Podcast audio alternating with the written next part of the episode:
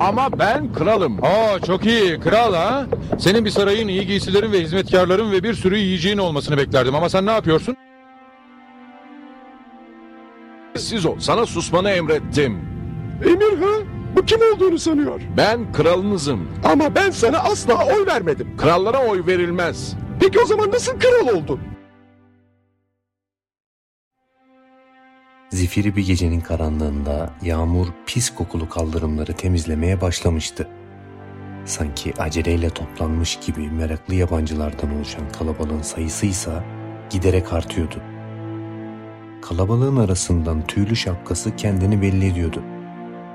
Üzerinde her zamanki gibi kraliyet üniforması vardı. Kral elindeki yazılı metinden heyecanla bir şeyler okuyor. Yanından geçen insanların kimisi onu dinliyor, kimisi alay ediyor. Ama o hiç kendini bozmadan, kendinden emin bir şekilde halkına bir şeyler anlatmaya devam etti. Gerektiğinde yoldan geçen insanlara yol verip üstüne bir de özür dilemekten de geri kalmıyordu. Pek bildiğimiz krallara benzemiyor değil mi? O zaman izin verin, onu biraz daha yakından tanıyalım.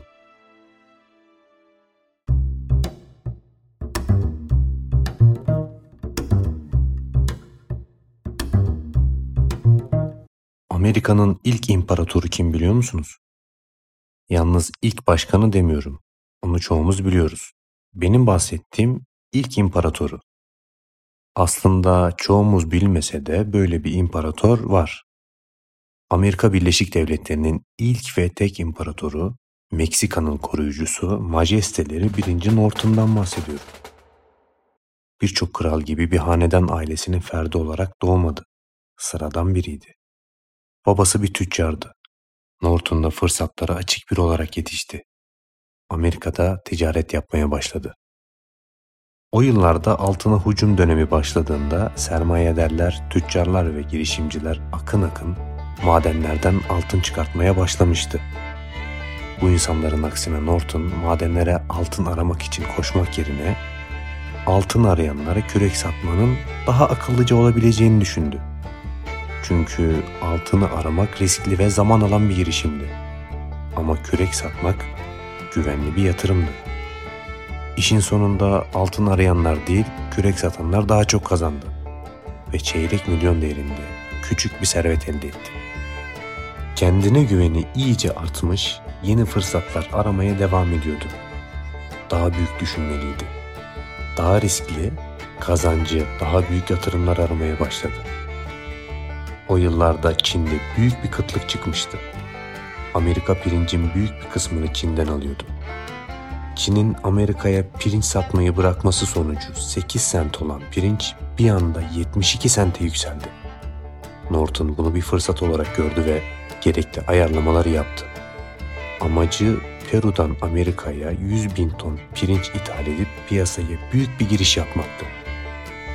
Aslında hiç de fena bir plan değildi. Ama daha sonralarıysa olanlar oldu.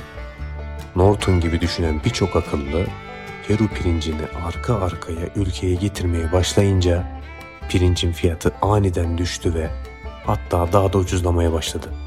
Norton parasının tamamını kullanmıştı. Kendini meteliksiz, bambaşka bir hayatın içinde buldu. 4 yılını mahkemelerde mal varlığına el konulmasına karşı mücadele etmekle geçirdi. Bu trajik ve ümitsiz mücadele dönemi onu mali olarak olduğu kadar fiziken ve ruhen de yıktı. Ve nihayetinde 1858'de pes eden Joshua Norton iflasını ilan ederek tüm mal varlığını kaybetmiş halde San Francisco şehrini terk etti. Genç bir girişimci olarak gelip bir hiç olarak ayrıldığı bu şehrin dönüşünde bambaşka bir adam olacaktı. Bir yıl sonra San Francisco kentine geri dönen aynı adam değildi. O artık öldüğü güne ve hatta günümüze kadar bilineceği ünvanıyla Amerika Birleşik Devletleri İmparatoru ve Meksika'nın koruyucusu Majesteleri İmparator 1. Norton'du. Evet, yanlış duymadınız. Kendini Amerika'nın ilk imparatoru olarak tanımlayan bir bildiri yazdı ve bunu sokaklarda dağıtmaya, gazetelere göndermeye başladı. Bildirisinde aynen şu cümleler geçiyordu. Amerika vatandaşlarının büyük kısmının ısrarlı talepleri sonucunda geçmişte Ümit Burnu, Algaa Körfezi'nde yaşamış. Son 9 yıl 10 aydır da Kaliforniya eyaletinin San Francisco kentinde yaşayan ben, Joshua Norton, kendimi imparator ilan ediyorum. Bu onun ilk emir yazısıydı. O dönemin gazetelerinden bir tanesi akşamki baskısında mizahi bir etki yaratmak için onun bildirisini yayınladı. Ve böylece Norton'ın 21 yıllık tuhaf saltanatı başlamış oldu. İmparator Norton tahta çıktıktan kısa süre sonra kibar ve sevecen tavırlarıyla halkın sevgisini ve saygısını kazandı. Posta idaresince kendine hediye edilen sırmalı üniforması, kılıcı, tavus kuşu tüylü şapkası ve yaz kış elinden bırakmadığı şemsiyesiyle bütün gün San Francisco sokaklarını dolaşarak tebaasını denetleyen polis memurları, toplu taşıma araçları ve dükkanları teftiş eden imparator şehrin sembolüydü artık. O günlerde iç savaş patlak vermiş, vergiler fırlamıştı. İmparator Norton yaptığı konuşmalarda vergilerin düşürülmesi gerektiğini emrediyordu. Siyahi Amerikalıların halka açık tramvaylara binmesi ve devlet okullarına girmesi yasaktı. Bu durumun ortadan kalkması için bir genelge yayınladı. Kadınların oy kullanma haklarını destekleyen konuşmalar yapıyordu. İmparator, halkın yanında olduğunu artık akıllara iyice kazımaya başlamıştı. Bir gün şehre yoğun olarak yerleşen Çinli göçmenlerden rahatsız olan ırkçı ve oldukça kalabalık bir saldırgan grup, Çin mahallesine saldırarak birçok Çinliyi öldürmeye ve evlerini yakmaya başladı. Bu duruma şahit olan Norton, kendini masum Çinlilerin önüne siper ederek saldırganlar geri çekilene kadar yüksek sesle dua etti. Onun bu cesur hareketinden etkilenen yağmacılar daha fazla olay çıkarmadan geri çekilmek zorunda kaldılar. Halkının problemleri onun için önemliydi. Onların istediği ve istemediği şeyleri not alıyor ve yeni kararnameler çıkararak gazetelere gönderiyordu. Sokaklarda, caddelerde, mahallelerde gururla yürüdü. Günlük rutin denetimler yapmaya başladı.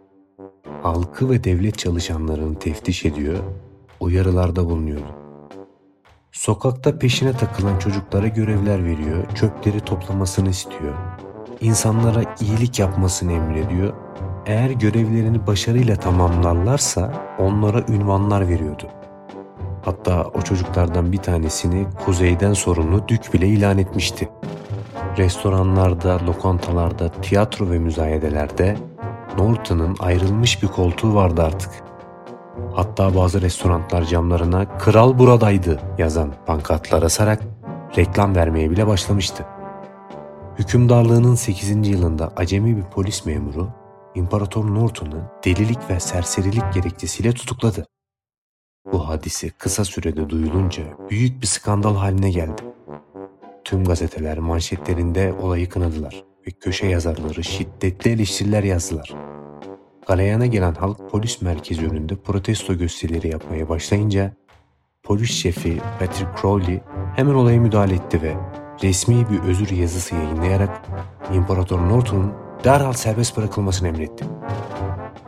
Tutuklamayı gerçekleştiren genç memursa sokaklarda yuhalanmak ve taciz edilmekten ancak İmparator Norton'un bir af fermanı yayınlamasıyla kurtulabildi. O günden sonra imparatoru gören her polis memuru esas duruşa geçerek selam vermeye başlamıştı.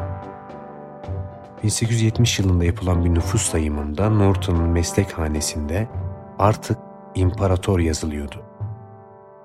Çok popüler bir figür olmasına, halktan ve şehrin ileri gelenlerince büyük bir sevgi ve saygı görmesine rağmen bu sevgiyi hiçbir zaman istismar etmeyi düşünmedi.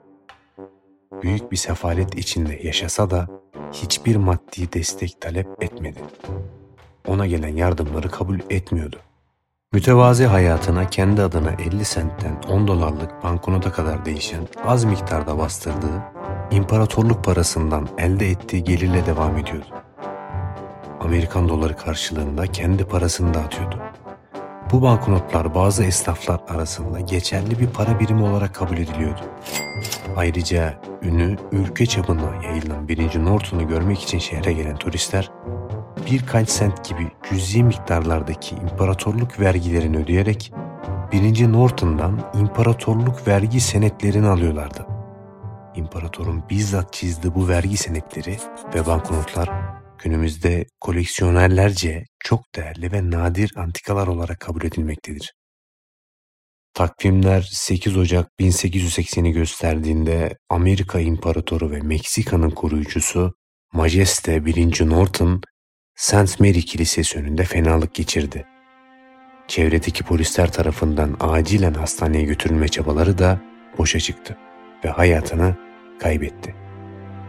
Ailesi ve akrabaları bulunmayan imparatorun cenazesine şehrin her sınıfından 30.000'in üstünde insan katıldı. Ertesi gün bütün şehirde genel yas ilan edildi. Şehrin en çok okunan gazetesi olan San Francisco Chronicle baş sayfasında "Levai Mo" yani "Kral öldü" manşetiyle çıktı. Oldukça saygılı ve üzgün bir üslupla yazılmış olan anma yazısında "Pis kokulu kaldırımda, aysız bir gecenin karanlığında, damlayan yağmurun altında ve aceleyle toplanan meraklı yabancılardan oluşan bir kalabalıkla çevrili 1. Norton hayattan ayrıldı. O asla ölmedi.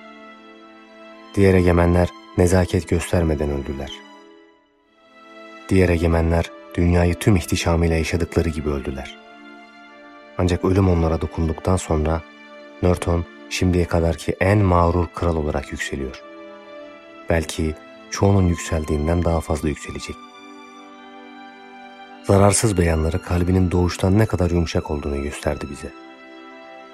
Taht için kıyım yapmak yerine insanlığa merhamet kapılarını açmayı tercih eden imparator, huzur içinde uyu" denmekteydi. Ölümünün ardından imparatorun izbe pansiyon odası arandığında tüm maddi varlığının $5 tutarında bozuk para olduğu görüldü. 1. Norton'un resmi imparatorluk üniforması, şemsiyesi, bastonları ve birkaç mektup dışında hiçbir eşyası da yoktu. İmparatorun naaşı 1934 yılında şehirdeki diğer tüm mezarlarla beraber Woodland mezarlığına taşındı. Mezar taşında 1. Norton, Amerika Birleşik Devletleri İmparatoru ve Meksika'nın koruyucusu yazmaktadır.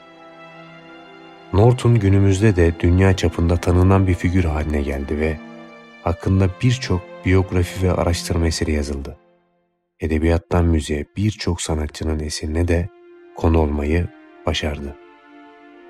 Yaşadığı dönemden günümüze kimileri onun delirdiğini söylüyor, kimileri ise daha da bilgeleştiğini.